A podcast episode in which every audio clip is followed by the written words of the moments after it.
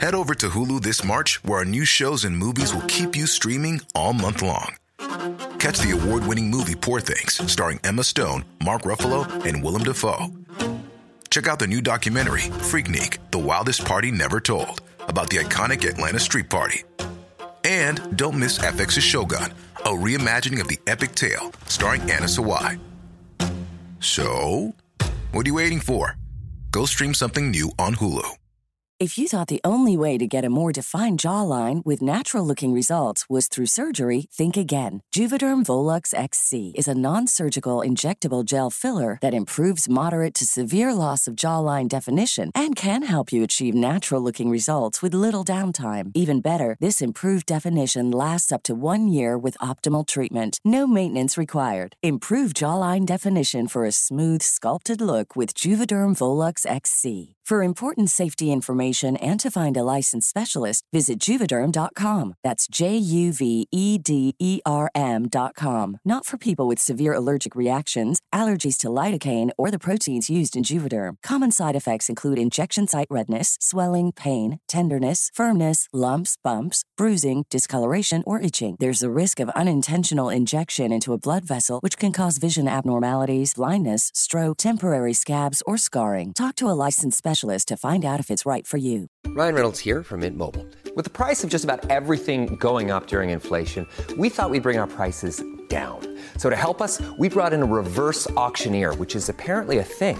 Mint Mobile unlimited premium wireless. Ready to get 30, 30, bit to get 30, bit to get 20, 20, 20, bit to get 20, 20, bit to get 15, 15, 15, 15 just 15 bucks a month. So, Give it a try at mintmobile.com/switch. slash $45 upfront for three months plus taxes and fees. Promo rate for new customers for limited time. Unlimited more than 40 gigabytes per month. Slows. Full terms at mintmobile.com.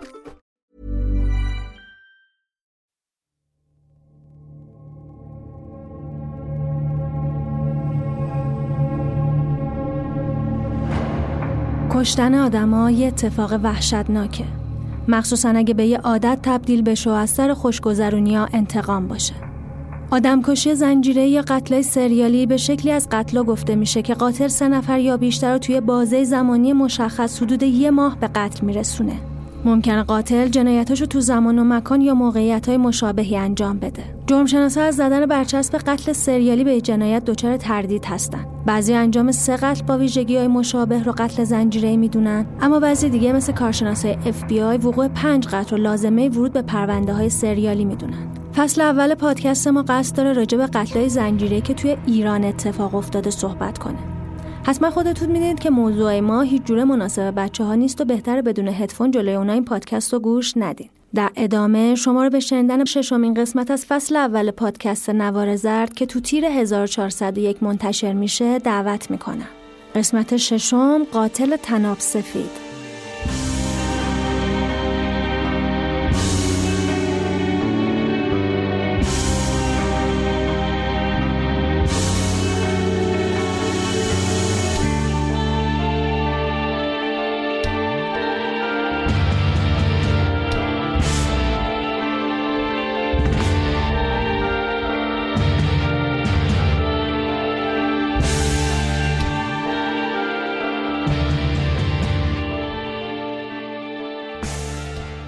زمستون سال 1359 یه خانم میان سال چند تا دادنامه به نیروهای قضایی و پلیس ارومیه میده که توش درخواست پیدا شدن دختر 36 سالش به اسم اختر دوتا نوش به اسمای محمد 11 ساله و فرهناز 9 ساله که 8 ماه ازشون بیخبر بوده رو داده بوده. مادر اختر وقتی دیده بوده بین همسایه ها شایع شده که اختر رو زندان انداختن پیگیری کرده بوده تا اگه این حرف واقعیت داره حداقل بچه رو بیاره پیش خودش. ولی کم کم فهمیده بوده که دخترش تو هیچ زندانی نیست. دادگاه حکم تفتیش خونه رو میده و مامورا شروع می‌کنن به گشتن. تو این بررسی ها قراردادی پیدا میشه که طبق اون سه دنگ از یه تاکسی به اسم اختر بوده و سه دنگ دیگهش به اسم مجید سالک محمودی که قرار بوده روی ماشین کار کنه و هر ماه یه پولی به اختر بده. این قرارداد می‌تونه شروع تحقیقات جدی باشه.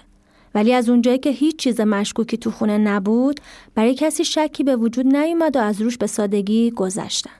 اما نه مادر اختر نه پلیسا هیچ کدوم خبر نداشتن که وقتی سرگرم پیگیری پرونده هستن این آدما به قتل رسیدن و قاتلم با فروختن اسباب و اساسیش به تهران رفته و برای پنج سالم دست به هیچ قتلی نمی‌زنه.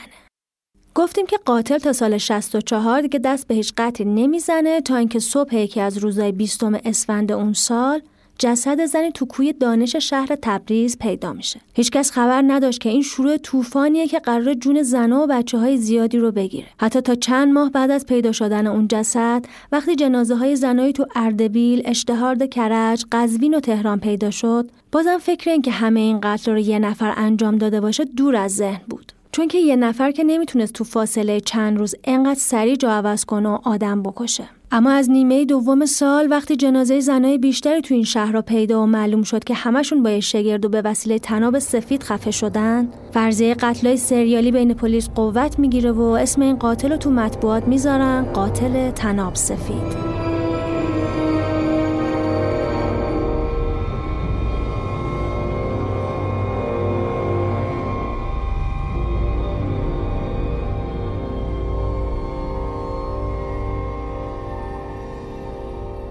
25 دی 64 ژاندارمری شریف آباد قزوین جنازه زنی و طرفهای کندج پیدا می‌کنه که به دلیل خفگی به قتل رسیده بود. تو تحقیقات بعدی بازپرس قتل معلوم میشه که اسم این زن فاطمه بود و تو فروشگاه قدس تهران کار می‌کرده. فاطمه تو سعادت آباد تهران زندگی می‌کرده. 8 بهمن 1364 مامورای ژاندارمری شهرک غرب تهران تو چهارراه میخسازی خیابون پاک نژاد جسد زن 29 ساله به اسم ناهید رو پیدا می‌کنن. علت مرگ خفگی اعلام میشه. ناهید کارمند بیمارستان بوده. 11 بهمن 1364 جنازه زنی 45 ساله که با تناب سفید یه متری خفه شده بود تو بستان آباد پیدا میشه. و در آخر 17 بهمن سال 64 مامورای ژاندارمری اوین جنازه یه زن حدوداً 40 ساله رو که با تناب سفیدی خفه شده بود پیدا می‌کنه. معصوم کرد 41 سالش بوده. تو بازجویی از خانواده مقتول خواهر معصومه به مامورا گفته بود چند وقت قبل یه روز خواهرش رنگ پریده رفته بود پیشش و وقتی دلیلش رو پرسیده بود تعریف کرده بود که شورلت رویال سبز که پلاک ارومیه داشته وقتی با مردی سواره وانت بوده پیچیده جلوش و گفته ماموره حتی یه کارتم به معصومه نشون داده و گفته بود از طریق بیسیمی که تو ماشینش داشته حرفای معصوم و اون مردو از تو وانت شنیده بعدم تهدید کرده که به خاطر مشکلات اخلاقی می‌تونه بازداشتشون کنه مامورا مشخصات این مرد رو می‌پرسن و متوجه میشن که این مرد حدود 32 سال سن داشته، سبزه بوده و لحجه ترکی داشته. پیدا شدن جسد زن و سر صدای همه رو در ورده بوده. از مقامای دولتی بگیر تا مردم عادی. یعنی چی که یه قاتل راست راست تو خیابونا بچرخه و تومه هاشو شکار کنه و کسی هم نتونه بگیرتش؟ قاتلی که پرونده قتلاش زیر دست چند تا بازپرس تو تهران و شهرستانا در حال رسیدگی بود و هیچ کدوم به سرانجام یا سرنخی نرسیده بودن و حتی نمی‌دونستن که ممکنه بین این پرونده ها شباهتی هم باشه. ماجرا به جایی رسیده بود که مردم فکر می‌کردن این قتلا ممکنه به دست نیروهای تندروی حزب اللهی و به خاطر فساد قربانی و بی‌توجهیشون به حجاب و عفاف صورت گرفته باشه. اوایل بهمن سال 64 جلسه امنیتی با موضوع کشف چهار تا جسد تو تهران و هومه برگزار میشه. با توجه به اینکه به سالگرد پیروزی انقلابم چیزی نمونده بوده حدس می‌زدن که شاید کسی یا کسایی قصد به هم ریختن و ناامن کردن فضا رو دم 22 بهمن دارن وزارت کشور درخواست داده بود نماینده از تمام اداره های پلیس انتخاب و دور هم جمع بشن. اون موقع مثل الان نبود که همه بخشای پلیس متمرکز کار کنن. بخشای مثل ژاندارمری، تجسس، آگاهی و پلیس تهران هر کدوم به صورت جداگانه کار می‌کردن و رئیسای خودشون هم داشتن. تو این جلسه به علت ایجاد روب و وحشتی که بین مردم مخصوصا زن به وجود اومده بود به شعبه ویژه قتل اداره آگاهی تهران مأموریت داده شد تا به بررسی این قتل بپردازه و بعد از اونم خیلی سریع اقدام به شناسایی و دستگیری قاتل کنه آقای احمد محققی از اداره آگاهی به عنوان سرپرست گروه انتخاب میشن و آقای شفیقی هم از اداره قتل به عنوان همکار کنارشون قرار می‌گیرن تا راز این پرونده ها رو حل کنن. از اونجایی که موضوع این قتل حساسیت زیادی داشته وزارت خونه برای بخشی که بتونه راز این قتل رو حل کنه دو تا پیکانم جایزه می‌ذاره شاید اسم احمد محققی برای اون دست از ده که مثل من علاقمند به داستانه پلیسی جنایی بودن خیلی آشنا باشه بله ایشون همون نویسنده معروفی هستن که داستانه واقعی پرونده هاشو تو قالب رمان در اختیار خواننده هاش میذاشته. تو اون سالا اگه عنوان بازپرس ویژه قتل روی هر کتابی میومد فروشش رو حتمی می‌کرد و کتابای آقای محققی جزو پرفروشای اون زمان بودن و الان هم خیلی نایابن. بعد نیست یکم هم راجع به اینکه چی شد آقای محققی شدن بازپرس ویژه قتل اینجا براتون بگم. ایشون که تازه با داشتن دیپلم تونسته بودن توی یکی از روستاهای فیروزکو معلم بشن به خاطر بارش شدید برف و تعطیلی مدارس خونه نشین شده بودن که یه روز که از دوستاشون بدیدنشون میره و تشویقشون می‌کنه برای کنکور خودش رو آماده کنه و بره دنبال گرفتن مدرک لیسانس تو رشته حقوق. بعدم کتابایی که باید میخونده رو به دستش میرسونه و این تعطیلی فرصت مناسبی میشه برای درس خوندن و در نهایت قبولی تو رشته حقوق. بعد از فارغ تحصیلی توی یکی از بخشای غذایی مشغول به کار میشه و قبل از انقلابم به دادگستری منتقل میشه. گفتیم که دادستان تهران اون چهار تا پرونده مربوط به این قتل رو میسپره به دست آقای محققی و بهش عنوان بازپرس ویژه قتل رو هم میده. عنوانی که تا قبل از اون تو دستگاه قضا وجود نداشته و برای اولین بار به آقای محققی می‌رسه. ماجرای ما داره تو چه زمانی اتفاق میفته؟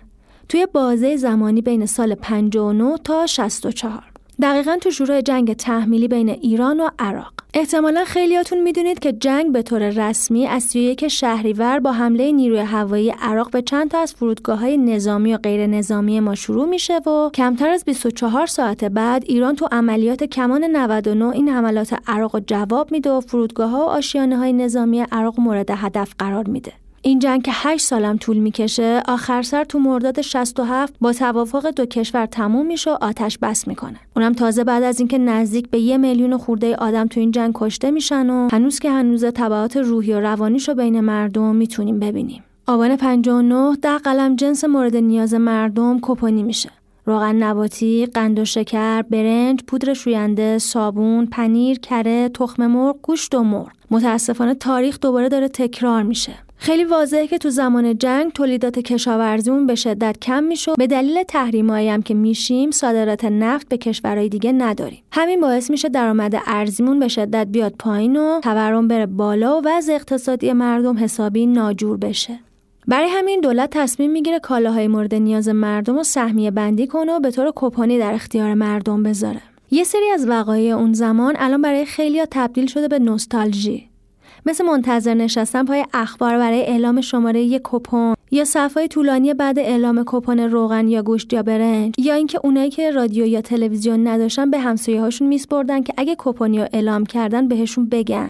بقالیایی که کپونتو میخریدن و جاش جنس آزاد بهت می‌دادن و از همه مهمتر دیدن سریال اوشین که اون وقتا شده بود تنها دلخوشی آدما و بیشتر وقتا هم وسطش برق می‌رفت و مجبور می‌شدن روشنایی روشن کنن. دیدن فیلم های ویدیویی مثل شعله که قاچاقی بین مردم پخش می‌شد چرا که داشتن ویدیو جرم شده بود و اگه کمیته می‌فهمید که ویدیو داری پدرتو در می آورد و مجبور بودن برای جابجایی ویدیو قرض دادنش به هم اونو لای پتو بپیشن و کلی اتفاق دیگه که درست الان برای خیلیامون نوستالژی شده. ولی یادآور روزای تلخ جنگه روزایی که به خاطر بمبارون باید پشت شیشه ها رو با چسب کارتون ضرب در می‌زدن و با شنیدن صدای آژیر قرمز می‌رفتن تو زیر زمینا. مدارس و دانشگاه تعطیل شده بودند. شیر خشک به خاطر رشد بی سابقه تولد نایاب شده بود و تعداد بیمارستان اونقدر کم بود که جوابگوی این حجم از زخمی ها رو نداشت. حالا فکر کنید توی همچین وضعی که آدما بیشتر به هم نزدیک میشن یکی دوره افتاده بود و زنای بیپناه رو میکشت.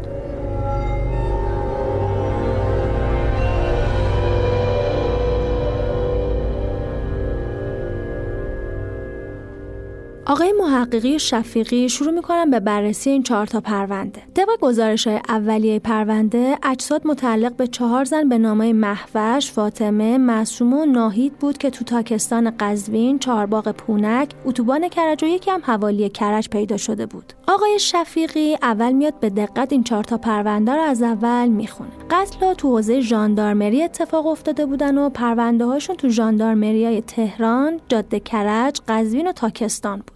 نکته ای که موقع خوندن این پرونده گوشاشو تیز می‌کنه این بود که هر چهار تا مقتول با تناب خفه شده بودن. پس چی کار می‌کنه؟ میاد این چهار تا تناب میفرسته به اداره تشخیص هویت تا بفهمه چه چیز مشترکی می‌تونه بینشون باشه. از تشخیص هویت هم می‌خواد که پنج تا چیز رو بررسی کنن. جنس اندازه قطر تنابا آثار خون و گروه خونی و از همه مهمتر برش تناب که مشخص بشه این تنابا از یه تناب واحد بودن یا نه. نتیجه بعد از چند روز مشخص میشه. حدس آقای شفیقی درست بود و همه تنابا از یه تناب واحد بریده شده بودن که ثابت می‌کرد یه نفر پشت همه این قتل است. گروه وقتی مطمئن میشن قتلای سریالی در جریانه آقای شفیقی رو برای کشف سرنخ تازه سراغ خانواده قربانیان میفرستن. تو این مرحله تحقیقاتشون ده روزی طول می‌کشه تا بالاخره می‌فهمن سه تا از قربانیا تو آخرین روز زندگیشون تو محدوده میدون امام حسین و خیابون انقلاب تا آزادی رفت آمد داشتن. وکیفه یکی از مقتولان تو پیاده روی میدون انقلاب پیدا شده بوده. پس میان یه نقشه بزرگ تهران رو میزشون پهن می‌کنن و تمام جاهایی که قتل توشون اتفاق افتاده بوده رو مشخص می‌کنن. بعد این نقشه رو می‌زنن به دیوار و شروع می‌کنن به تحلیل کردن. با توجه به اینکه مسیر حرکت معصوم کرد آخرین قربانی از خیابون آذربایجان بهبودی ستارخان و میدون آزادی میگذشته همینطور ناهیدن برای رفتن از بیمارستان پاسارگاد به کرج بعد از پیچ شمرون به انقلاب و بعد آزادی می‌رفته. و فاطمه شیرخانی هم برای رفتن از سرکارش به خونه باید از میدون امام حسین به انقلاب و از اونجا به سعادت آباد که خونش بوده می‌رفته. مسیرهایی که روی نقشه خیلی مهم میشن میدون امام حسین تا آزادی بوده. شکی نمیمونه که قاتل بیشتر قربانیاشو تو این مسیرها تو دام مینداخته. خیلی جالبه ها. همچین صحنه‌ای رو فقط تو فیلم ها دیدیم ولی تو واقعیت هم دقیقا همینطوره. غیر این سرنخها تو یکی از صحنه های جرم نزدیک تاکستان که مربوط به قتل محوش رضایی بوده جای یه لاستیک ماشین روی تن مقتول مونده بوده. کارگاه شفیقی بعد از قالبگیری و بررسی جای لاستیک میگه این لاستیک مال یه ماشین سواریه که از پیکان بزرگتره. آقای شفیقی که گفتیم دستیار آقای محققی بودن خودشون تعریف می‌کنن. خوب یادمه 19 بهمن بود که با دست پر پیش رئیس با دست پر پیش رئیس رفتم و ازش خواستم یه ماشینی بهم بده تا بتونم از خیابون آزادی تا امام حسین رو گشت بزنم. من اون موقع صدفانده بودم و کم تجربه. به خاطر همین وقتی گفتم رد قاتل رو زدم و می‌تونم دستگیرش کنم رئیسم حرفمو خیلی جدی نگرفت و یه جورایی دست به سرم کرد. یادم خیلی ناراحت و سرخورده شدم. به خاطر همین کارم و زود تعطیل کردم و رفتم خونه. فکرم حسابی مشغول بود. به این فکر می‌کردم که هر آن ممکنه قاتل یه زن دیگر رو به قتل برسونه. حال ناخوشی داشتم. حوالی چهار بعد از ظهر بود که خونه بیرون زدم تا خودم یه کاری کنم. برف سنگینی میومد و هوا خیلی سرد بود. تصمیم گرفته بودم چند روزی تو چند جا از میدون امام حسین تازدی کشید بدم. مطمئن بودم که گذر قاتل بازم به این مسیرها میفته برای روز اول میدون انقلاب انتخاب کردم. زل شمال غرب میدون جایی که همیشه مسافر که شبایی میستادم وایستادم. چشمم میگشت دنبال ماشینایی که راننده های جوونی دارن و دنبال خانومان. ماشینایی با لاستیکای پهن. هوا سردتر می‌شد. از ساعت چهار و نیمه بعد از ظهر تا ده و نیمه شب کشیک دادم و شمار ماشینایی که مشکوک بودن و یادداشت کردم. هر ماشینی که دوبار می‌دیدم جلوی شمارش رو علامت می‌زدم. یکی از ماشین علامت دار به مورد پرونده خیلی نزدیک بود که شورلت سبز رویال با چرخهای بزرگ. این فرضیه با شهادت خواهر معصوم خیلی جور در می اومد. اون گفته بود که یه شورلت رویال آخرین بار خواهرش رو سوار کرده بود. روی اون ماشین خیلی حساس شدم. حواسم بهش بود. ساعت 6 و هفت عصر با یه مسافر زن از جلوم رد شد و حوالی هشت و نه و نیم خالی برگشت. تقریبا مطمئن شده بودم که باید خودش باشه اما عجله نکردم. راننده جوون شورلت رویال اون روز چهار بار از میدون انقلاب رد شده بود و دوبارش هم یه مسافر زن رو صندلی جلو نشسته بود. ساعت نه نیم شب آخرین باری بود که شورلت رو تو میدون می‌دیدم. انگار ماشینش داغ کرده بود. بغل خیابون وایستاد یه گالون آب از صندوق بیرون آورد و رفت سمت رادیاتور ماشین. منم که حسابی رو این سوژه حساس شده بودم آروم آروم رفتم کنار ماشین و تظاهر کردم مسافرم. از جایی که وایساده بودم به صندوق ماشین و وسایل داخلش نگاه کردم. پر از خرت و پرت بود. بین اونا یه دفترچه بسیج توجهمو جلب کرد. آروم رفتم جلو لای دفترچه رو باز کردم. چنگیز دفترچه برای فردی به این اسم بود. یادم اومد این اسمو تو پرونده یکی از مقتولا دیده بودم. یادم بود که شوهر یکی از مقتولا بوده. مطمئن بودم که قاتل رو پیدا کردم. اما هم تنها بودم هم سلاحی نداشتم. از طرفی نمی‌دونستم این آدم هم دستی داره یا نه. به خاطر همین بدون هیچ حرکت مشکوکی اونجا رو ترک کردم. چون مطمئن بودم فردم میبینمش و می‌تونم دستگیرش کنم. فردای اون روز خیلی زود میرن اداره و چیزایی که دیده بودن و برای رئیسشون تعریف می‌کنن و درخواست نیرو میدن که بتونن قاتل رو دستگیر کنن. با اینکه رئیس اداره قتل باورش نمی شده اما یه ماشین و دو تا سرباز بهشون میدن و بعد از ظهر اون روز همگی میرن میدون انقلاب. همونجور که حدس می‌زدن راننده شورله طرفای غروب میاد اونجا. قرار بوده خیلی نامحسوس ماشین رو تعقیب کنن و حین قتل مش راننده رو بگیرن. ولی راننده اداره که خسته شده بود و از اینکه تو ساعت استراحتش هنوز سر کار مونده شاکی بوده تو تعقیب یه جوری به شورلت نزدیک میشه که رانندش می‌فهمه دارن تعقیبش می‌کنن و گاز میده و فرار می‌کنه. خب طبیعتا ماشین اون شورلت بود و مال پلیسا پیکان. به خاطر همین نمی‌تونن بهش برسن و گمش می‌کنن. آقای شفیقی که راننده پلیس و مقصر می‌دونسته بهش میگه تا خود صبح باید تو خیابونا گشت بزنیم تا پیداش کنیم و اگه پیداش نکنیم کاری که کرده رو گزارش میده و براش پرونده درست می‌کنه.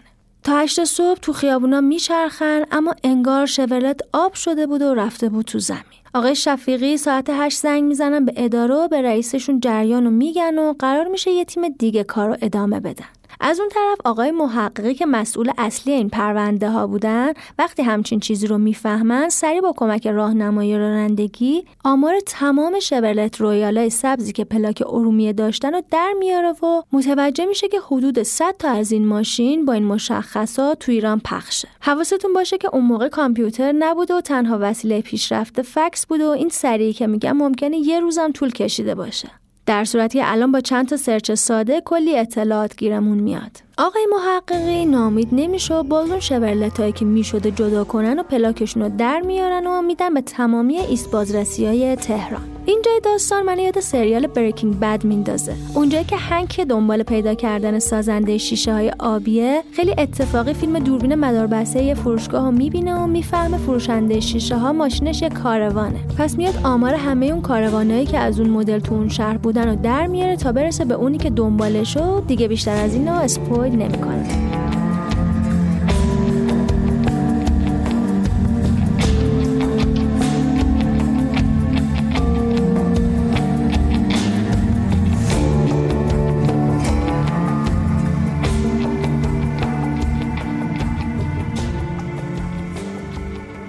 پیدا کردن همچین ماشینی توی تهران یه چیز شبیه معجزه بوده.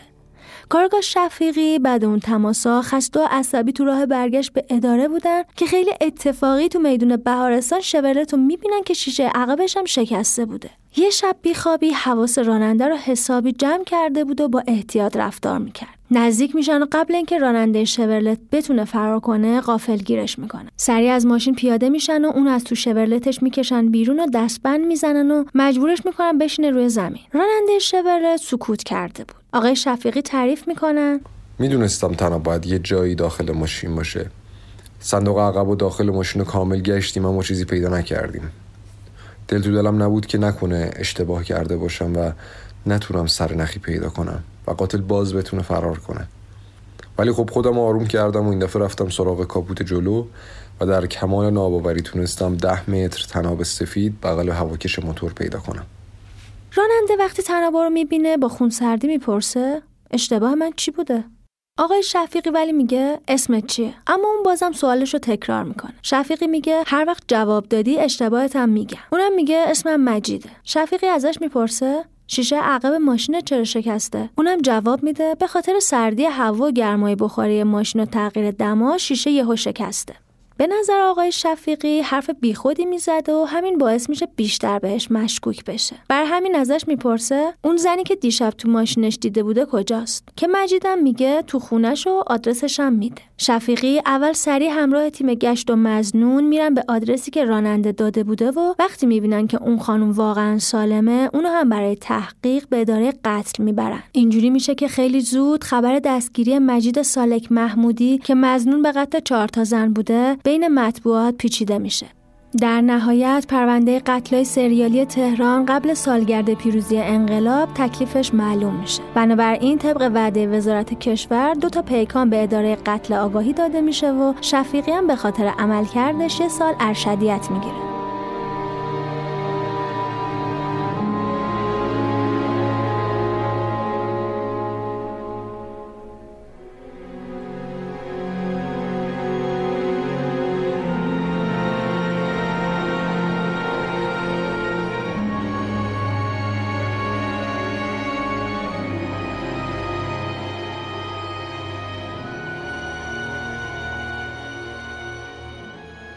آقای محققی روز دستگیری مجید تازه از اداره رسیده بودن خونه که باهاشون تماس می‌گیرن و خبر دستگیری همچین کسی رو بهشون میدن. ایشون هم سری خودشونو به شعبه پنج بازپرسی میرسونه و بازجویی از مزنون شروع می‌کنه و تو شروع بهش میگه خودتو معرفی کن. اونم میگه مجید سالک 32 ساله تو ماشینم میخوابم زن ندارم یلی یه بچه دارم. آقای محققی می‌پرسه خودروی شورلت سبز رنگ برای شماست؟ اونم جواب میده بله. چرا شیشه پشت و بغل ماشینت شکسته؟ راستشو بگو. مجید یکم فکر می‌کنه و میگه دیروز یه دختر دبیرستانی رو سوار کردم و بردمش خونشون دختره گفته بود ساعت هفت صبح بیا دنبالم. ساعت هفت صبح رفتم و اونو سوار کردم. اومدم دور بزنم که پسر خاله و برادرش جلوی ماشینم رو گرفتن. برادرش چاقو کشید و منم در قفل کردم. دختر گفت اگه در باز کنی منو می‌کشن. برادرش با سنگ زد به ماشین و شیشه ها رو خورد کرد. منم از خیابون بغلی در رفتم و دختر رو رسوندم مدرسهش رو رفتم سمت پشت شهرداری که شیشه ها درست کنم که مامورای شما دستگیرم کردن. آقای محققی می‌پرسه دختری که سوار کردی اسمش چی بود؟ میگه اسمشو به من نگفت. قبلا با این دختر آشنا بودی؟ خیر آشنا نبودم. چرا سوارش کردی؟ چون مسافر کشی می‌کنم. یه بار سوار شد و خواست که فردا صبحم دنبالش برم. خونش رو بلد بودی؟ نه فقط کوچش رو بهم نشون داد. دختر جلوی کدوم مدرسه پیاده کردی؟ مدرسه س... می‌تونی اون دختر معرفی کنی؟ بله. خب درباره تناب سفیدی که تو موتور ماشینت گذاشته بودی چی داری بگی؟ میگه از ارومیه سیب لبنانی می آوردم تهران و تنابو برای پیچیدن جعبه ها گرفته بودم. محققی میگه آها، بعد چرا تنابو تو صندوق عقبت نذاشته بودی؟ اونم میگه ماشین رو دیروز برده بودم سرویس. شاید سرویس کارا اونجا گذاشته باشنش. در مورد لباسای زنونه چی داری بگی لباسا رو از چرچیل می‌گیرم و میفروشم یعنی به مغازه‌ای توی خیابون جمهوری یا کرج میفروشم در مورد یه لنگ گوشواره زنونه مریمی حلقه طلای سفید و آویزه به شکل قلب که تو کیفت بوده چه توضیحی داری؟ مریمی ساده مال دخترمه ولی بقیه رو از یکی خریدم. قبلا برای چی رفتی زندان؟ به خاطر چک بی محل آقای محققی می‌بینن نه این آدم خیلی خونسرد داره جواب میده و سخت بتونن ازش حرف بکشن. برای همین یه, دستی بهش می‌زنه و به مجید میگه؟ به ده فقر قتل عمد متهمی از خودت دفاع کن. مجیدم با خونسردی میگه اتهامای وارده رو قبول ندارم. محققی میگه در مورد چند تا عکس زنی که توی کیفتن چی داری بگی؟ اونم میگه اینا عکسای من دخترمو و دختر خاله از اینا. بازجویی تا اینجا تموم میشه و می‌بینن چیزی که می‌خوان و نمی‌تونن از زیر زبون مجید بیرون بکشن. تا اینکه گروه بعد از مشورت با هم به این نتیجه می‌رسن که یه شاهد رو بیارن تا با مجید روبرو بشه و بعدم عکس عملش رو بررسی کنن. شاهد کی بوده؟ حسین کارمند بیمارستانی که یکی از مقتولین به اسم ناهی توش کار می‌کرده و قصد ازدواج باهاش داشته. حسین اول شورلت سبز مجید از بین ماشینای دیگه شناسایی می‌کنه و میگه همین ماشین بود که منو ناهید و تعقیب می‌کرد. بعد مجید و بین چند تا از پرسنل و متهمای آگاهی قرار میدن تا حسین کسی رو که ادعا می‌کرد تعقیبشون می‌کرده رو شناسایی کنه. حسین به محض ورود به اتاق و دیدن آدما با اشاره به مجید میگه این همون کسیه که اون روز ما رو تعقیب می‌کرد. بازم عین فیلم ها می‌دونید چرا هی اینو میگم؟ چون بیشتر ماها تصورمون اینه که کارگاه های ایرانی مثل مال خارجی خیلی باهوش رفتار نمی‌کنن و بیشتر وقتا هم پرونده هاشون به نتیجه که باید نمی‌رسه. ولی تو این چند قسمت که فهمیدیم کارگاهامون تو اون زمان و بدون امکانات تازه چقدر حرفه‌ای عمل کردن. بگذریم بعد اینکه مجید از سمت حسین شناسایی میشه مامورا اقدامای روانکاویشون رو شروع می‌کنن تا مجید رو به سمت اعتراف به جنایتاش بکشونن. بازجوها مسیر بازجویی رو خیلی آروم جلو می بردن تا اینکه بالاخره مجید کلافه میشه رو به یکی از افسرا داد می‌زنه. از همه زنها متنفرم اگه اینا رو کشتم به خاطر عقده بود که بعد طلاقم تو من به وجود اومده بود. همین جمله کوتاه بس بود تا تیم آقای محققی و شفیقی در انتظار اعتراف وحشتناک این مرد بمونن. پس یه استراحتی به تیم میدن تا دوباره با انرژی برگردن سراغ بازجویی. بعد استراحت بازجویی دوباره شروع میشه و این بار مجید با یه صدای ملایم شروع به صحبت می‌کنه و میگه دفعه اول زنیو که اسمشو نمی‌دونم تو میدون انقلاب سوار کردم و بردمش سمت پونک. بهش گفتم چرا این کارا رو می‌کنی و منحرفی؟ گفت منو نصیحت نکن که جیغ می‌کشم و آبروتو می‌برم. منم همونجا تو پونک اونو با تناب خفه کردم. تیم آقای محققی کاملا سکوت کرده بودن و هیچ سوالی نمیپرسیدن. تا اینکه مجید بعد چند دقیقه سکوت ادامه میده یادم یه زن معتاد و ساعت یک و نیم نصف شب تو میدون گمرک سوار کردم که ببرمش پونک. ولی زن گفت بیا بریم دوا پیدا کنیم. برگشتیم سمت میدون آزادی. بهش گفتم این وقت شب دوا کجا پیدا میشه؟ گفت تو پول بده من دوا پیدا می‌کنم. تو ترمینال پیدا میشه. بعد رفت دوا پیدا کرد و آورد و تو ماشین کشید. منم تو دلم گفتم صبر کن الان یه کاری بکنم که نشه نشه. بشی. بعد بردمش پونک و با یه تناب سفید خفش کردم و جنازش هم همونجا ول کردم. مجید خیلی راحت اعتراف می‌کرد و بعضی وقتا یه نخ سیگارم آتیش می‌زد. اما بعد از چند تا پک خاموشش می‌کرد. اون ادامه میده سومی زنی بود که تو بیمارستان کار می‌کرد. تو میدون آزادی اونو با یه مرد دیدم. همون که شناساییم کرد. تعقیبشون کردم. وقتی از هم جدا شدن جلوی زنه رو گرفتم و گفتم که این آقا کی بود و اینجوری باهاش آشنا شدم. فرداش رفتیم براش کیف و کفش خریدم. روز بعدش دوباره دیدمش و با هم رفتیم طرفای پونک. اونو با دستام خفه کردم و بعد تناب سفید رنگ و به گردنش انداختم. مجید با اعتراف به اینکه زن چهارمی هم بوده میگه اون زن خونش طرفای آریا شهر بود. اولین بار اونو توی وانت دیدم و باهاش آشنا شدم. بعدش چند بار با هم قرار گذاشتیم. تو یکی از این قرارا با تناب خفش کردم. بعد سکوت می‌کنه و میگه به غیر از این چهار نفر کس دیگه ای رو نکشتم. تیم بازجویی وقتی می‌بینن مجید دیگه نمی‌خواد اعتراف کنه سریع با بررسی پرونده این چهار تا قتل بازجویی ازش شروع می‌کنن. آقای محققی می‌پرسه مجید بگو ببینم علنگوی زن چهارمو چیکار کردی؟ مجید میگه یه زنجیر دو تا پلاک ریز دفترچه بیمه کپون و یه کیف داشت. کیفو تو میدون انقلاب پرک کردم تو جوب. توش 120 تومنم بود. شفیقی می‌پرسه کیف سرمه که تو ماشین بود مال کی بوده؟ اونم جواب میده مال همون زنی که تو بیمارستان کار می‌کرد. تو کیف بلیت کپون و یه دفترچه یادداشت کوچیکم بوده. افسرهای بازجو عکسای جنازه هایی که کشف شده بودن و بین دهها عکس جنازه دیگه به مجید نشون میدن و ازش می‌خوان قربانیاشو نشون بده. اون اول دستش رو عکس ناهید کارمند بیمارستان می‌ذاره بعد انگشتاش میره روی عکس محوش که معتاد بوده. آخر سرم عکس جسد معصومه رو نشون میده.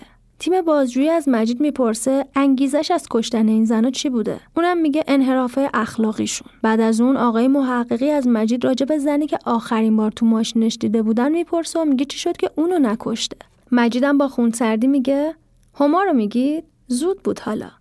تو میدون انقلاب باش آشنا شدم. خونش تو کارگر جنوبی بود. شوهر داشت و دو تا پسر. یکم دیگه باهاش آشنا می شدم میکشتمش. ولی اگه دستگیرم نمی‌کردین می‌خواستم امشب برم تبریز و یه زنی و به اسم اکرم که چند وقتی بود میشناختمش بکشم. مجید شخصیت عجیبی داشته. معمولا بازپرسا موقع بازجویی از یه متهم دوست دارن متهم همش دروغ بگه. دروغایی که پر از تناقض باشه و باعث دستگیریش هم بشه. اما این قضیه در مورد مجید فرق می‌کرده. اون انقدر خون سر درباره بعضی چیزا دروغ می‌گفته که انگار داره راست میگه. برای همین بازپرسا میترسیدن نکنه تخلفی ازش از قلم بیفته و حق یه خونواده که چندین ماه دنبال گم شدهشون بودن ضایع بشه.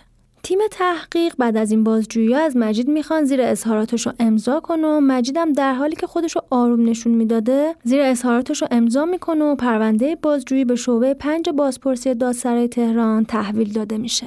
مرحله اول بازجویی اینجا تموم میشه.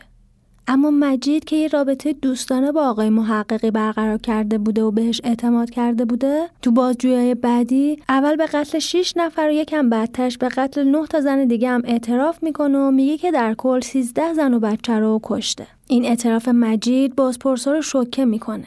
چرا که به یکی از فجیع ترین قتلاش هم اشاره می‌کنه که داستان ما با اون شروع شد. تو این ماجرا مجید اختر و دوتا بچهش رو کشته بوده. اون تعریف می‌کنه که اختر شوهر نداشته و تو تبریز زندگی می‌کرده و دوتا بچه داشته. مجید که اون از سال 57 میشناخت و انگاری که این خانم سیغش هم بوده با شراکتی تاکسی هم خریده بوده. اینجوری که اون 100 هزار تومن به مجید داده بوده و قرار بوده مجیدم رو ماشین کار کنه و ماهی 12 هزار تومن بهش پول بده. همون قراردادی که اول داستان اگه بهش بیشتر توجه می‌کرد کردن شاید این همه قتل اتفاق نمیافتاد. به گفته مجید یه خونه هم خریده بودن ولی خونه به اسم اختر بود و خودش قصه بانکش هم می‌داده. ولی مجید معاملش رو جور کرده بوده. اختر یه وقتایی میومده مغازه تزئیناتی مجید و اگه میفهمیده زن و بچه مجید رفتن سراب اونم می‌رفته خونه اون. ولی یه شب بینشون اختلاف پیش میاد. اون شب اختر با بچه‌هاش خونه مجید بوده و شب اونجا خوابیده. مجید میگه که صبح با کمک برادر زنش اونا رو کشتن و تو حیات خونه خاک کردن فردای اون روز آقای محققی می‌خواد برادر زن مجید رو بیاره برای بازجویی که مجید حرفش رو عوض می‌کنه و میگه دروغ گفته که برادر زنش هم دستش بوده و می‌خواسته براش دردسر درست کنه. دلیل کشتن اختر و بچه هاش چیز دیگه بوده. اون اعتراف می‌کنه اون شبی که اختر با بچه هاش میرن خونش اختر یکم سیانور بهش داده و ازش خواسته با اون زن و بچهش رو بکشه. بهشم گفته بوده این داروها هیچ سرنخی به جا نمی‌ذاره و هر کی بخوردش قلبش از کار وای میسته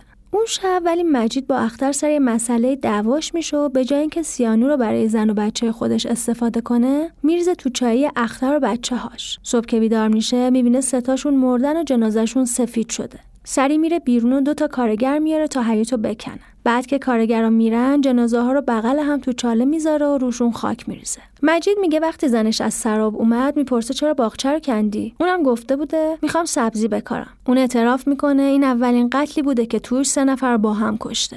مامورا خیلی سریع برای بازسازی صحنه با افسر پرونده مجید رو می‌برن سر صحنه تا اون محل اجساد رو نشون بده. باغچه کنده میشه ولی به جز یه مشت استخون از مادر و بچه ها چیزی باقی نمونده بوده. جالبه بدونید آقای محققی اینجا برای اولین بار می‌بینه که مجید داره گریه می‌کنه و از دیدن بقایای مقتولینش حالش منقلب شده بوده.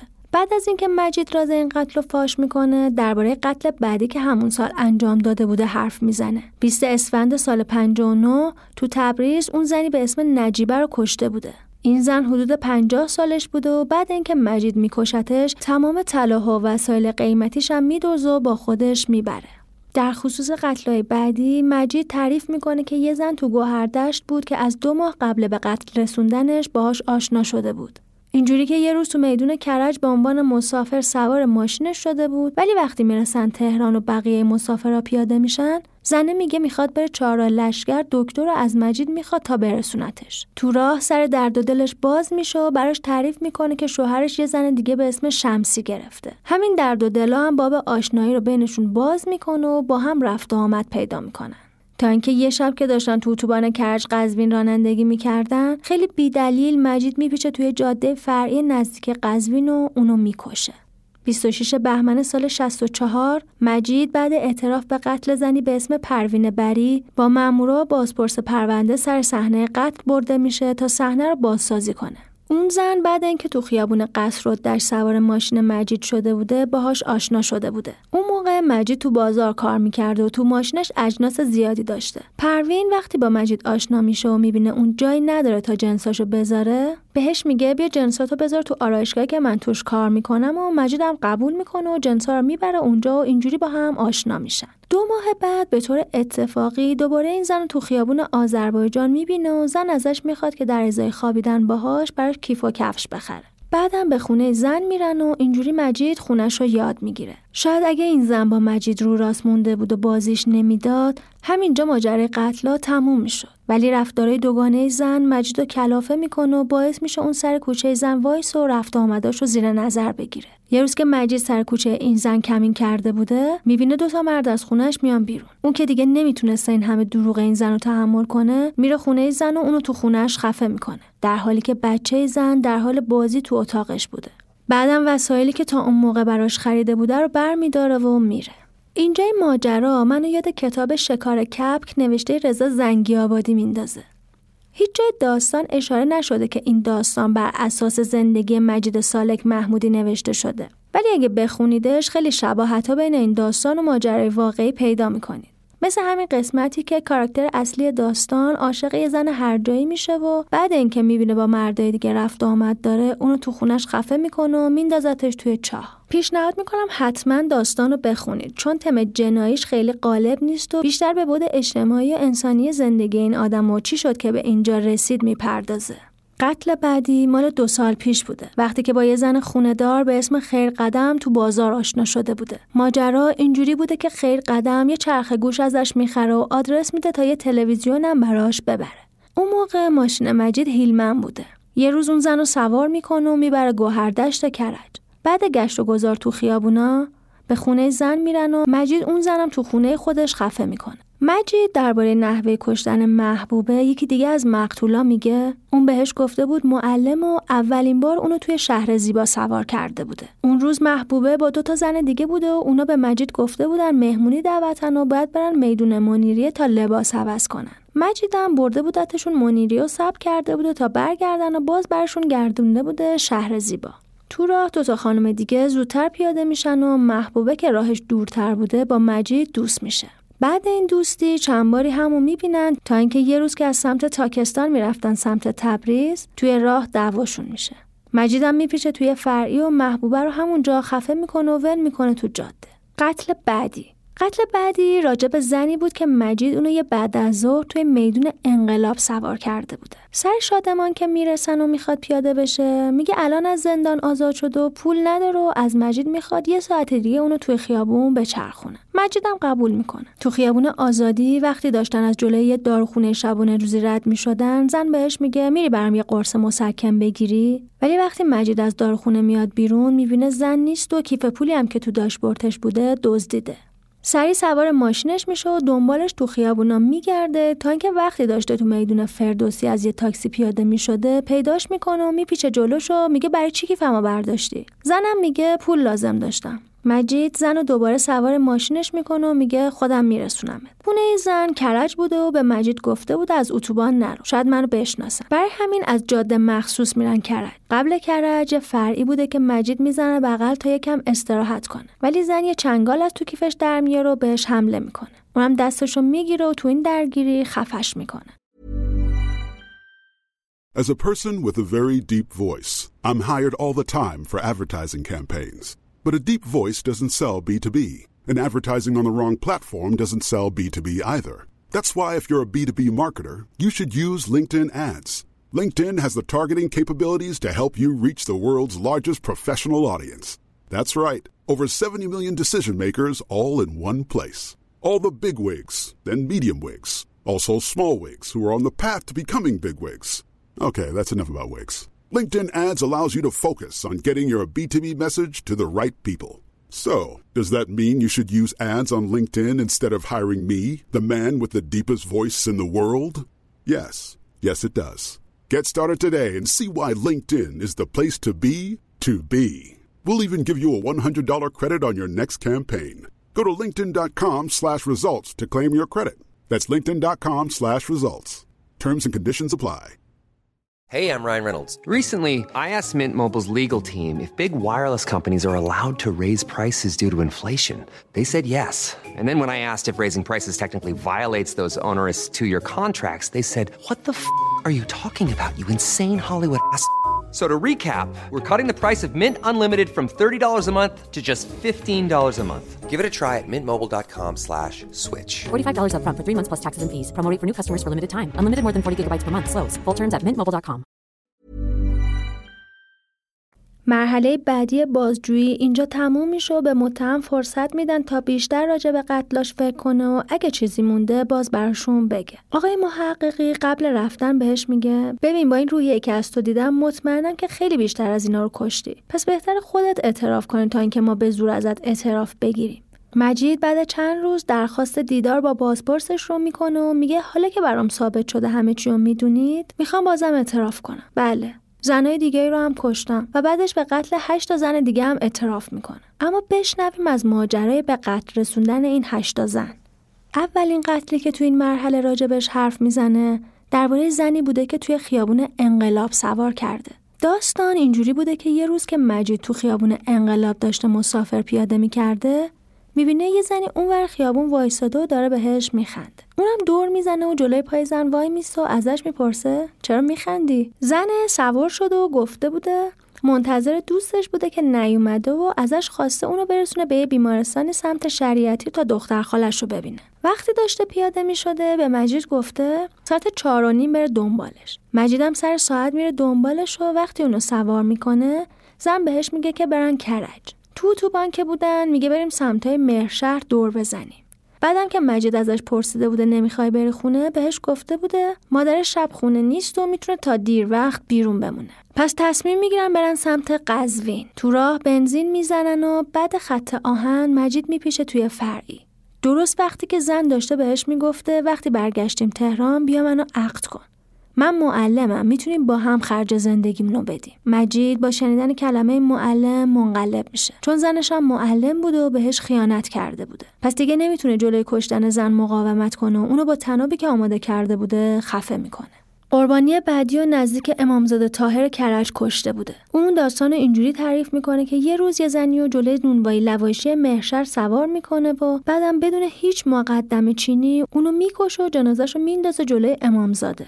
بعد از اینکه اون زن رو کشته باید می‌رفته دنبال منصوره که چند وقتی بوده میشناختتش. خونه منصوره سمت حسارک بوده و سوارش می‌کنه. اون یه بچه شیرخوره هم داشته که با خودش آورده بودتش. اون روز مجید منصوره رو هم می‌کشه و میندازتش تو جوب آب و چادرش هم می‌کشه روش. بعدم بچه رو می‌بره و می‌ذاره دم خونه پدر مادر منصوره. آقای محققی می‌پرسه چجوری با منصور آشنا شدی؟ اصلا چرا اونو کشتی؟ مجید اول سکوت می‌کنه و هیچی نمیگه. محققی می‌پرسه تو رو یاد کسی مینداخته؟ اونم بعد یکم فکر کردن میگه. اولین بار اونو توی رنو اولین بار اونو توی رنو دیدم. پیاده بشو بعد سوارش کردم. منتظر شدم پیاده بشو بعد سوارش کردم. گفت می‌خواد بره نیرو هوایی. وقتی رسیدم نیرو هوایی گفت اینجا کار ندارم برو تهران پارس. اونجا گفت قهر کردم و با صابخونم دعوام شده. دوباره برگرد برو کرج صد تومنم در بس میدم. بین را یه دفعه گریه کرد و گفت طلاق گرفتم و شوهرم دوباره با من صلح کرده. کتکم میزن و خرجی نمیده. زن گرفت و با اون خوشه. وقتی رسیدیم کرج یه خونه رو از دور نشونم داد گفت اونجا خونهشه ازش پول نگرفتم و اونم گفت 500 تا هم بهم قرض میدی تا سه روز دیگه برمیگردونم. پولو بهش دادم و گفتم می‌خوام یه چند وقتی برم تبریز. کار دارم. اگه دوباره همو دیدیم پولو پس بده. اگرم نه که هیچی دیگه. ولی اون با هم قرار گذاشت که وقتی برگشتم منو ببین و بعدش هم که پیاده شد. موقع برگشت کوچه پس کوچه ها رو گم کردم و مجبور شدم برگردم همون جایی که اول پیادش کرده بودم. ولی وقتی رسیدم سر خیابون دیدم منتظر یه ماشین دیگه است. منو ندید و سوار یه ماشین شد و کلا رفت. منم تعقیبشون کردم ولی بین راه بنزین تموم کردم و نشد که برم دنبالشون. روز قرار رفتم جایی که گفته بود. با بچهش اومد و سوار شد. گفتم پول صابخونه رو دادی؟ گفت آره. تو که پیادم کردی شوهرم اومد. می‌دونستم دروغ میگه. دوباره ازم پول خواست و بعدش گفت ببرمش خونه مادرش. یه کوچه رو نشون داد که خونه اونجاست و بعدش پیاده شد. از دور تعقیبش کردم. سر خیابون سوار یه ماشین دیگه شد. چند روز زیر نظر گرفتمش. سوار می‌شد و از راننده ها پول می‌گرفت و دوباره پیاده می‌شد. اون شب تا ساعت ده شب سوار ماشینا بود که یهو منو دید. با بچهش بود. سوارش کردم. رفتیم جلوی امامزاده ساعت نزدیک دو شب بود فکر می‌کنم. خام... همه جا هم خاموش بود برقم نبود. همونجا کشتمش. بچهشم بردم گذاشتم جلوی خونه مادرش. از دورم وایستادم نگاه کردم دیدم آره مردم بچه رو شناختن و اونو بردن. منم همونو از اونجا رفتم. آقای محققی می‌پرسه بلایی هم سر بچه آوردی؟ که مجید جواب میده نه. تازه وقتی دیده بوده بچه گریه می‌کنه با شیشه شیر بهش شیرم داده بوده و بعد اینکه مطمئن شده همسایه ها بچه رو شناختن از اونجا رفته. اون ادامه میده. مرداد امسال بوده که با زنی تو بازار ارومیه آشنا شده و بالاخره اونو سوار ماشینش کرده. اون زن اولش به مجید گفته بوده از جون من چی می‌خوای؟ مگه خودت زن و بچه نداری؟ مجیدم گفته نه ندارم. برای همین زن اعتماد می‌کنه و سوار ماشین میشه. توی راه به مجید میگه بچه داره و شوهرش اذیتش می‌کنه و دیگه نمی‌خواد برگرده خونه. بعد به مجید گفته هر جا دوست داری برو و منم با خودت ببر. مجید از زن خواسته بوده تحمل کنه ولی زن گفته بوده نمی‌تونه و می‌خواد از این شهر فرار کنه و بره تهران. حتی بلیت اتوبوس هم گرفته بوده. مجید سر ساعت حرکت اتوبوس رفته بوده ترمینال و دیده بوده زن واقعا قصد فرار داره و سوار اتوبوس شده و از پنجره با اشاره بهش گفته بوده خاک بر سرت. بعدم اتوبوس راه میافته. مجید پیکان پسرخالش دستش بوده. پیکان پسرخالم دستم بود. کلا شک داشتم. بالاخره افتادم دنبال اتوبوس. یه برف خیلی توندی هم میومد زنجیر شرخ هم نداشتم. تا سراحی فکرم خوی و مرند که کولاک بود به زور رفتم. از تبریز که رد شدیم هوا یکم بهتر شد. توی کافه بین راهی تبریز میانه وقتی اتوبوس وایستاد اون زن پیاده نشد. نمی‌دونست دنبال اتوبوس اومدم. ساعت چهار صبح رسیدیم تهران. مسافرا پیاده شدم. جلوی در ترمینال قبل وایستاده بودم. بعد رفتم تو ترمینال. اولش می‌خواستم تعقیبش کنم ببینم چیکار می‌کنه. اما دیدم از ماشین خیلی دورم. برای همین داد زدم و اسمش صدا کردم. تا منو دید گفت مجید اومدی؟ سوار ماشینم شدی. گفتم می‌خوای کجا بری؟ گفت خونه یکی از دوستام برای تلفن زدن پیاده شد و وقتی برگشت گفت دوستم تلفن رو بر نمیداره. حالا فعلا یه دور بزن. رفتیم سمت کرج گفتم چرا فرار کردی؟ هیچی نگفت. گفتم هر جور شده باید برات گردونم رو میگم اولش قبول نمی‌کرد. تا اینکه بالاخره راضی شد بریم خونه مادرم تبریز تا من ماشین رو پس بدم و بعد با هم بیایم تهران. تا نزدیک قزوین بهش اصرار کردم برگرده پیش بچهاش ولی قبول نمی‌کرد. ساعت نه نزدیکای اردبیل رسیدیم و شام خوردیم. خسته بودم. رسیده بودیم دم پادگان سراب و نمیشه جلو پادگان خوابید. برگشتم اردبیل و گردنه ها رو رد کردم. سمت ساختمون اداره راه پیچیدم توی فری خاکی. می‌خواستم یکی دو ساعت استراحت کنم. هوا سرد بود. برای همین ماشین رو روشن گذاشتم. دوباره گفتم برگرد پیش بچه هات من یه دختر دارم می‌دونم چی می‌کشه اون بچه. یه دفعه عصبانی شد و یکی خوابون زیر گوشم. دیگه دیگه اصلا نفهمیدم چی شد. مقاومت می‌کرد. گفتم همینجا میکشمه دیگه نفهمیدم چی شد. مقاومت می‌کرد. گفتم ببین همینجا میکشمه دست و پا میلرزید خودم دو سه بار دستم در رفت. گردنشو گرفتم و فشار دادم. دیدم دیدم نمی‌تونم بکشمش. هول شده بودم. صندوق آقا باز کردم. فقط چهار لیتر بنزین توش بود. بنزین رو همینطور پاچیدم تو صورتش. می‌خواستم آتیشش بزنم ولی خب دلم نمیومد گالون بنزین رو پرت کردم و اومدم دهنش رو گرفتم و خفش کردم و بعد رفتم ساختمون راه. یه تیکه تناب گرفتم. گردنش با تناب بستم.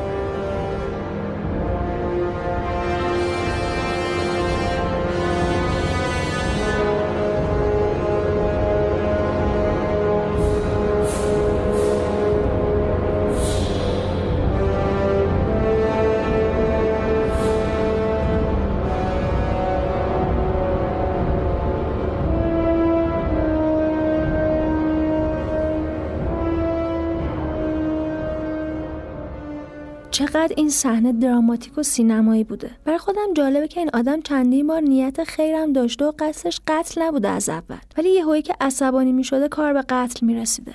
بعد از اون قتل مجید همین شورلتی که باهاش دستگیر میشه رو می‌خره. یه روز که داشته تو خیابون دروازه ارومیه می‌رفته سمت ترمینال یه زنی به اسم خدیجه که قبلا رو میشناخته و باهاش هش و نشرم داشته رو با شوهر و بچهش می‌بینه و سوارشون می‌کنه. خدیجه به شوهرش گفته بوده این آقا با من همکاره. از اون روز دوباره ارتباطش با این زن شروع میشه تا اینکه یه روز خدیجه بهش خبر میده می‌خواد بره تبریز و به مجیدم گفته بوده تو هم بیا اونجا. خدیجه و بچهش با اتوبوس رفتن تبریز و مجیدم با ماشینش دنبال اتوبوس می‌رفته. بعد اونا رو تو تبریز سوار می‌کنه و از اونجا میرن سمت سراب. نزدیک بستان آباد یهو زنگ کشتن آدما تو سر مجید زده میشه و اونم میپیشه توی جاده فرعی و خدیجه رو خفه می‌کنه. یکی دو کیلومتر اونورتر پسر بچهشو که خواب بوده و حدودا چهار سالش بوده ول می‌کنه تو جاده و میره. بچه از سرما یخ می‌زنه و جنازش در حالی پیدا میشه که حیوونا نصف صورتش هم خورده بودن. مجید درباره قتل بعدی اعتراف می‌کنه که تیر سال 64 با زنی تو ترمینال آزادی آشنا شده بوده. زن از مجید خواسته بوده که اونو ببره علی شاه عوض تا یه سری وسیله که برای خونش خریده بوده رو بذاره اونجا. ماشین مجید اون موقع وانت مزدا بوده. وقتی می‌رسن علی شاه عوض زن وسایلش رو می‌ذاره تو خونش رو باز با مجید برمیگردن تهران. بین راه بعد پمپ بنزین کرج مجید با این زن بحثش میشه. برای همین اونو می‌کشه و بین نیزارای جاده فرعی ولش می‌کنه. مجید درباره 21 نفر که کشته بوده اینجوری میگه. یه روز که با همون شورلتش بوده یه زنی و سر بهار کرج سوار کرده. زن بهش گفته بوده خونش کرج و از بهار داره میره خونش. حتی یادش بود که سر کوچه زن یه چلو کبابی هم بوده. اون زن 34 سالش بوده و سه چهار بار سوار ماشینش شده بوده. می‌گفته بچه دار نمیشه و با شوهرش اختلاف داره. مجید اسمشو یادش نمیومده ولی گفته بوده اگه عکسشو ببینه اونو می‌شناسه. آخرین بار وقتی داشته باهاش می‌رفته سمت جاده چالوس کنار یه جاده پارکینگی که می‌رسیده به ویلا اونو خفه می‌کنه و همونجا ول می‌کنه بعد از گرفتن این اعترافا پرونده در حال بررسی بوده و مامورا به دنبال پیدا کردن اجساد بودن که تو دوازده اسفند سال 64 روزنامه اطلاعات تیتر می‌زنه قاتل 28 زن و کودک به قتل 8 زن دیگر اعتراف کرد. تو دوره جدید بازجویی مجید برای آقای محققی از قتلایی میگه که جا انداخته بوده و تعریف می‌کنه. یه زنی بوده که طرفهای پل حافظ برای اولین بار باهاش آشنا میشه. بار اول میبرتش ستارخان و تو مسیرم با هم حرف می‌زنن و آشنا میشن. وقتی می‌رسن ستارخان زن پیاده نمیشه و برای خرید با هم میرن بازار و تنقلات می‌خرن و بعدم همون جایی که سوارش کرده بوده پیادش می‌کنه. بار سوم که زن رو سوار می‌کنه با هم میرن سمت استودیوم آزادی و همونجا خفش می‌کنه. زن بعدی که مجید تو اعترافاش ازش حرف می‌زنه به عنوان مسافر تو خیابون آزادی سوار شورلتش شده بود و می‌خواسته بره همدان. سه تا مسافر دیگه هم سوار میشن که می‌خواستن قزوین پیاده بشن. وقتی اون سه تا قزوین پیاده میشن زن از مجید می‌خواد 500 تومن دربست بگیره و اونو برسونه همدان. تو راه زن به مجید سیگار تعارف می‌کنه ولی مجید حس می‌کنه که این سیگار بوی عجیبی میده. زن میگه معتاده و هروئین مصرف می‌کنه. ساعت 11 شب وقتی داشتن از تاکستان رد می‌شدن زن از مجید می‌خواد بین راه وایسن و یکم استراحت کنه. مجید قبول نمی‌کنه چون تو سرش نقشه داشته. تو راه بعد اینکه بنزین می‌زنن و می‌رسن به همون جاده فرعی که مجید تو فکرش بوده اون زنو که اسمش روبابه بوده به قتل میرسونه. آخرین قتلی که مجید بهش اعتراف می‌کنه به دو ماه و نیم قبل دستگیریش برمیگرده. تو این اعترافا میگه یه زنیو که می‌خواسته بره ترمینال جنوب سوار شورلتش می‌کنه. این زن می‌خواسته از اونجا بره عراق. ولی چون ساعت نه شب رسیده بودن ترمینال اتوبوسی برای عراق نبوده. زن از مجید می‌خواد که دربستی ببرتش عراق و راجع به کرایه هم چک و چونه می‌زنن. ولی مجید میگه من چون راهو نمی‌شناسم نمی‌دونم قیمتش چقدر میشه. زن میگه خودش راهو بهش نشون میده. اونا از جاده ساوه حرکت می‌کنن و نرسیده به ساوه شام می‌خورن. بعدش مجید اشتباهی میپیچه توی جاده که تابلو زده بوده به سمت همدان. اون می‌خواد دور بزنه ولی زن با خونسردی بهش گفته بوده اب نداره برو همدان. شاید اگه این حرف رو نمی‌زد و مثل مسافر عادی برخورد می‌کرد الان زنده بود. ولی این حرفش به مجید میفهمونه که این زن هر جاییه و برای همین می‌زنه بغل اونو می‌کشه. این زن اونجور که خودش تو راه برای مجید تعریف کرده بوده یه بار طلاق گرفته بوده و دو بار با شوهرش صلح کرده بوده.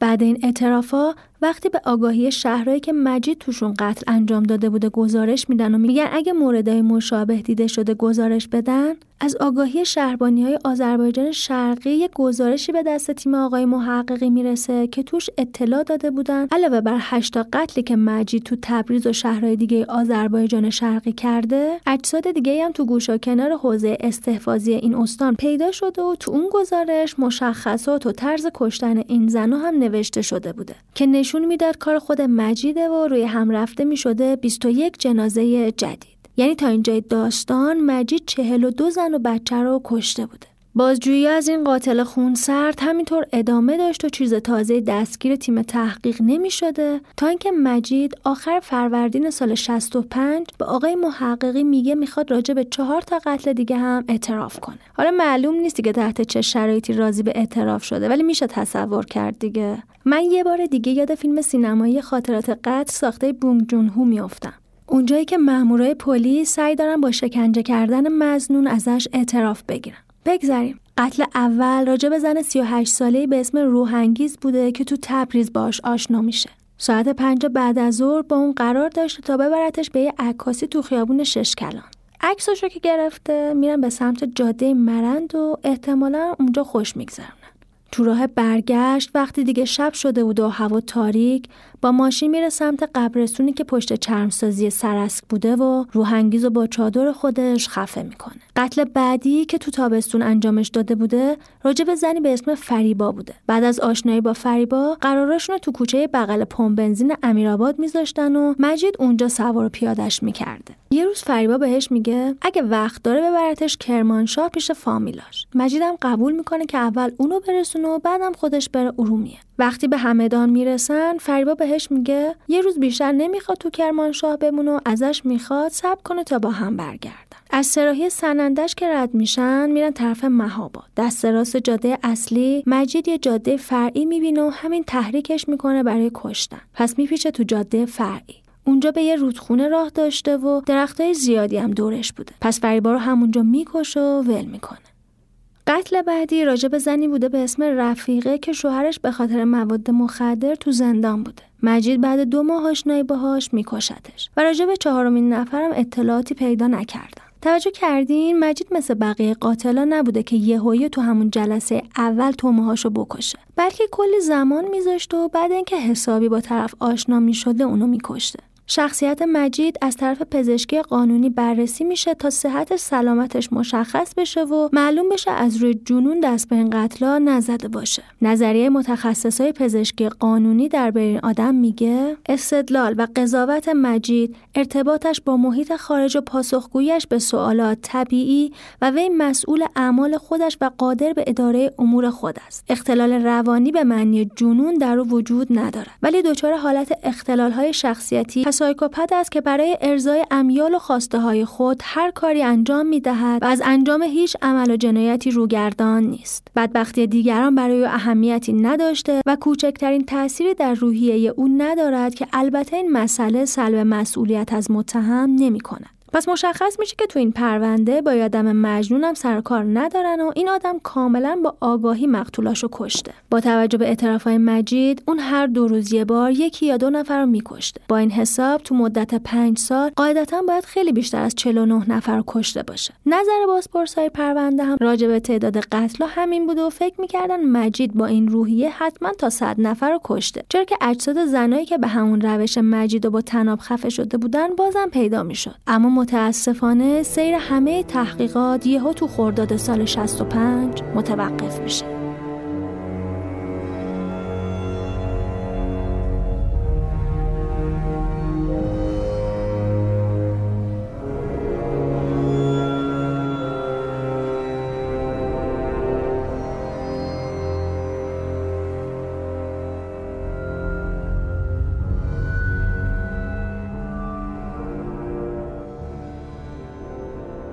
بعد از تموم شدن بازپرسی و تکمیل پرونده مجید رو میفرستن به انفرادی زندان قصد تا محاکمه شروع بشه. ولی هشتم خرداد سال 1365 تو یکی از شبای ماه رمزون با اینکه سپرده بودن مواظب باشید تا قاتل خودکشی نکنه خبر می‌رسه که اون خودش رو تو سلولش حلقاویز کرده.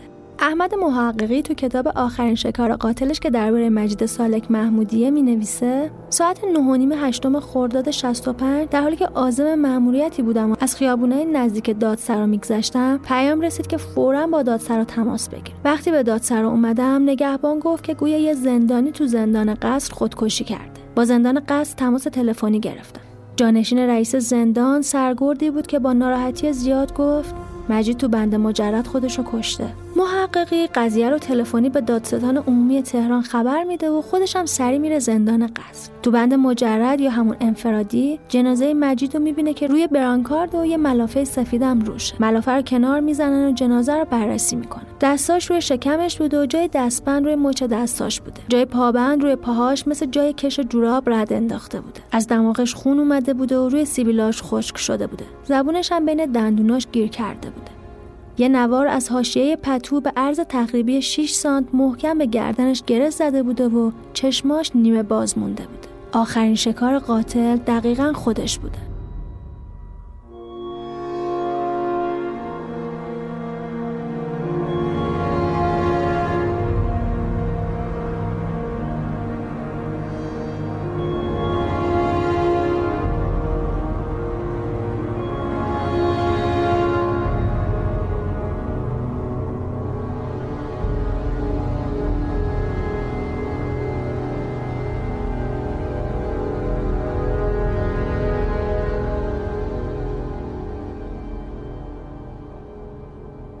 آقای محققی داخل سلول میشه تا اونجا رو بازرسی کنه. سلول در آهنی سنگین و محکمی داشته که یه روزنه دایره شکل هم بالاش بود. یه روزنه مستطیلی بزرگتر هم بوده که هواکش سلول بوده. سلول یک در سه متر بوده. یه جفت دمپایی مشکی تو سلول بود و چند تا پتوی سربازی هم کف سلول رو پوشونده بود. گوشه سلول کاسه آبگوشت مجید بود که بغلش هم چند تا مجله بوده. روی اونا نون خشک لواش و لیوان قرمز پلاستیکی هم بود مجید یه پتو رو تا کرده بود و به جای بالشش میذاشته زیر سرش. تو بازرسی از پتوها محققی متوجه میشه همشون سالمن به جز یکی که مجید نواری ازش بریده بوده و دور گردنش بسته بوده. برای محققی خیلی عجیب بوده که مجید چجوری تونسته این بلا رو سر خودش بیاره.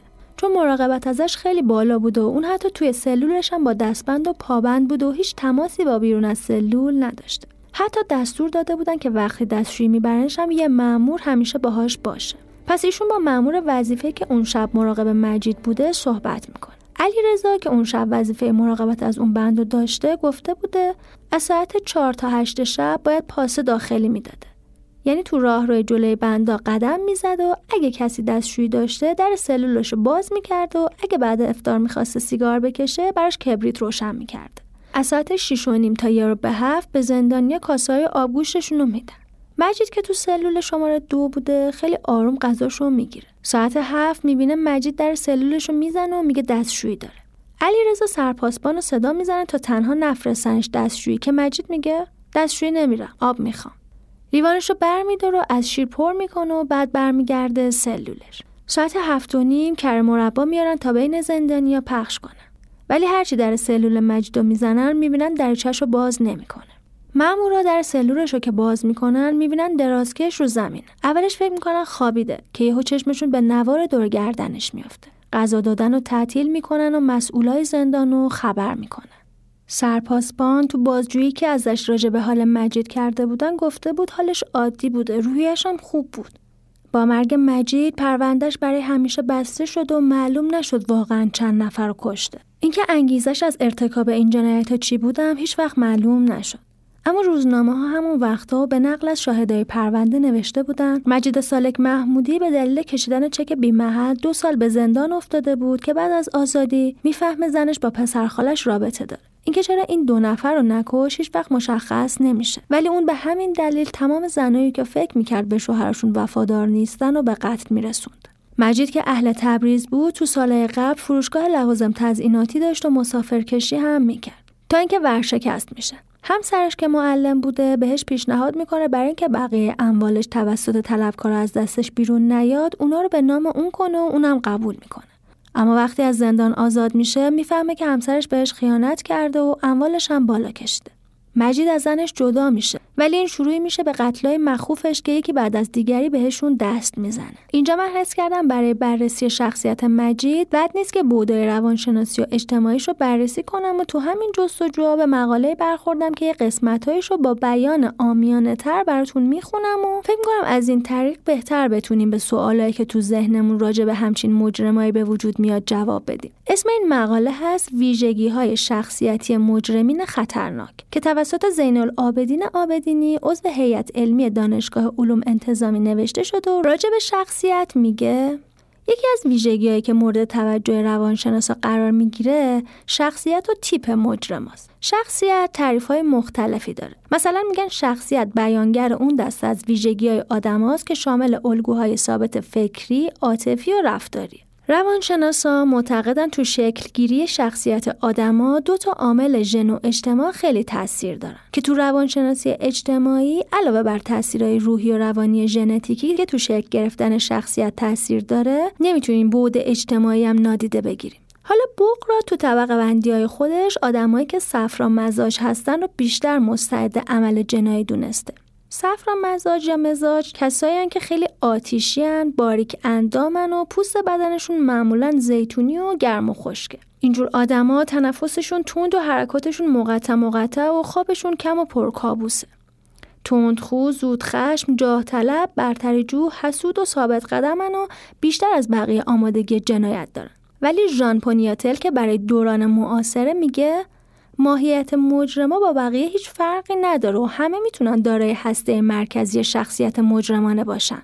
که این شامل خودمهوری، بیثباتی، پرخاشگری و بیتفاوتیه. که توی مجرما بیتفاوتی در برابر سرزنش و ملامت بیتوجهی به قطعی بودن مجازات و عدم توجه به درد و رنج قربانی رو میشه دید که خب مجیدم تو این دسته از مجرمین قرار می‌گیره توی این مقاله می نویسه یکی از افسرهای پرونده تعریف کرده که اون تو تمام مراحل مختلف تحقیق اونقدر آروم و خون سرد و بشاش به نظر می رسیده که فکر می کرده کار قابل تقدیری کرده.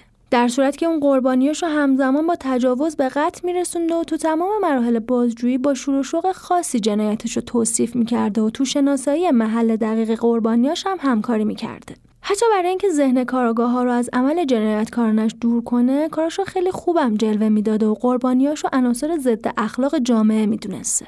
تو تاریخ جنایی ایران اکثر جنایتکارا عملشون رو مطلوب و قربانیاشون رو فاسد خطاب می‌کردن و این تو اکثر پرونده های قتل سریالی مشهوده. مخصوصا بعد انقلاب به لحاظ فرهنگی و مذهبی قاتل سریالی معمولا به همچین شعاری متوسل می شدن تا کاراشون رو توجیه کنن.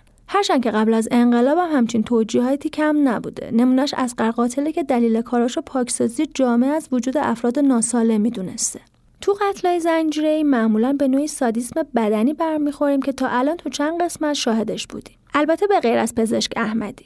اینجا هم شنیدیم که پزشکی قانونی تشخیص داد که مجید به نوعی سادیسم مبتلا بوده. تو این مقاله میگه افراد مبتلا به سادیسم بدنی کسب لذت و شعف جنسی رو تو تحمل آزار و اذیت بدنی و ایجاد دردای جنسی برای بقیه می‌بینن. و این کارو تا مرحله قتلم پیش می‌برن. کسی که سادیسم داره موقع عمل جنسی فکر می‌کنه جفت جنسی شیء بیجونیه که می‌تونه هر نوع استفاده که دوست داره رو ازش بکنه. و حتی از دادن آزار شکنجه به طرف مقابلش لذت هم می‌بره و یه وقتایی هدفش اصلا آزار و اذیت هم نیست بلکه می‌خواد طرف مقابلش هم از کاری که باهاش می‌کنه لذت ببره. از دید اروین گافمن جامعه شناس و ریچارد کوکسیس نویسنده کتاب قاتلان زنجیره و روانشناسی جرایم خشن اون چیزی که مجرما رو از بقیه آدمای موفق تو جامعه متمایز می‌کنه دو تا فرایند فکری و روانشناختی که شامل تقسیم بندی کردن و غیر انسان پنداری میشه. که ما به این دومی کاری نداریم و میریم سراغ اولی که شخصیت مجید رو بیشتر باهاش بشناسیم.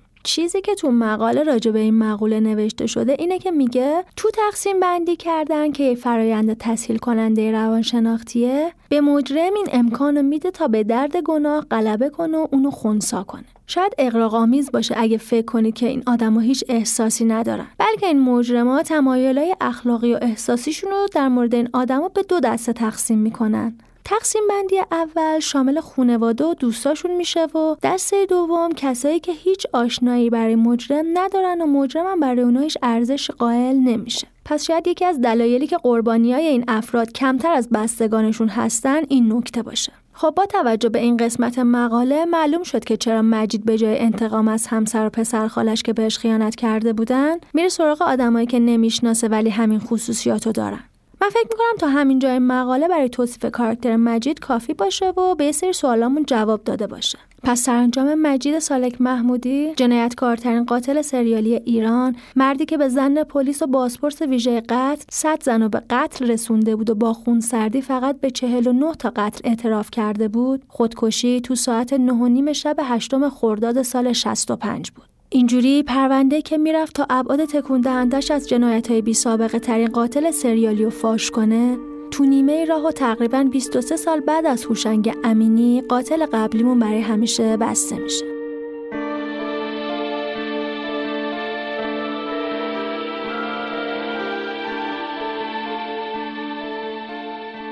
چیزی که شنیدین قسمت ششم پادکست نوار زرد. خیلی مهمه که بدونید ما تو این پادکست دید تحلیلی به ماجراها نداریم و اگه جای نظری هم میدیم خیلی شخصیه. نکته دیگه اینه که فقط وقایع جنایی رو بررسی نمی‌کنیم بلکه سعی داریم در کنار ماجراها وقایع تاریخی که تو اون زمان خیلی مهم و تاثیرگذار بودن هم بررسی کنیم. پس اگه همچین موضوعی برای شما یا دوستاتون جذابه ما رو به بقیه هم معرفی کنید و از طریق تمام اپهای پادگیر یا صفحه اینستاگرام یا کانال یوتیوب و تلگراممون ما رو دنبال کنید. اگه هم دوست دارید برای ادامه دادن این مسیر از ما حمایت کنید چه در ایران چه در خارج از ایران می‌تونید از طریق لینک هامی باشه نوار زرد که تو توضیحات گذاشته شده این کار انجام بدید. قطعا می‌دونید که برای حمایت مالی از نوار زرد هیچ اجباری وجود نداره. این کار شما صرفا ما رو برای ادامه مسیر دلگرم می‌کنه. منابع اپیزودامون هم تو قسمت توضیحات اپهای پادگیر وجود داره. اگه دوست دارید که خودتونم راجع به اپیزودا بدونید یا موسیقیایی که استفاده کردیم براتون جذابه می‌تونید از اینجا پیداش کنید. تشکر می‌کنم از همه عزیزایی که ما رو تو ضبط این قسمت یاری کردن. ممنون که ما رو دنبال می‌کنید و ممنون که انتقاداتتون رو به گوش ما میرسونید. این پایان این قسمت بود. ولی اگه دوست داشته باشید می‌تونید موسیقی رو تا آخر گوش کنید.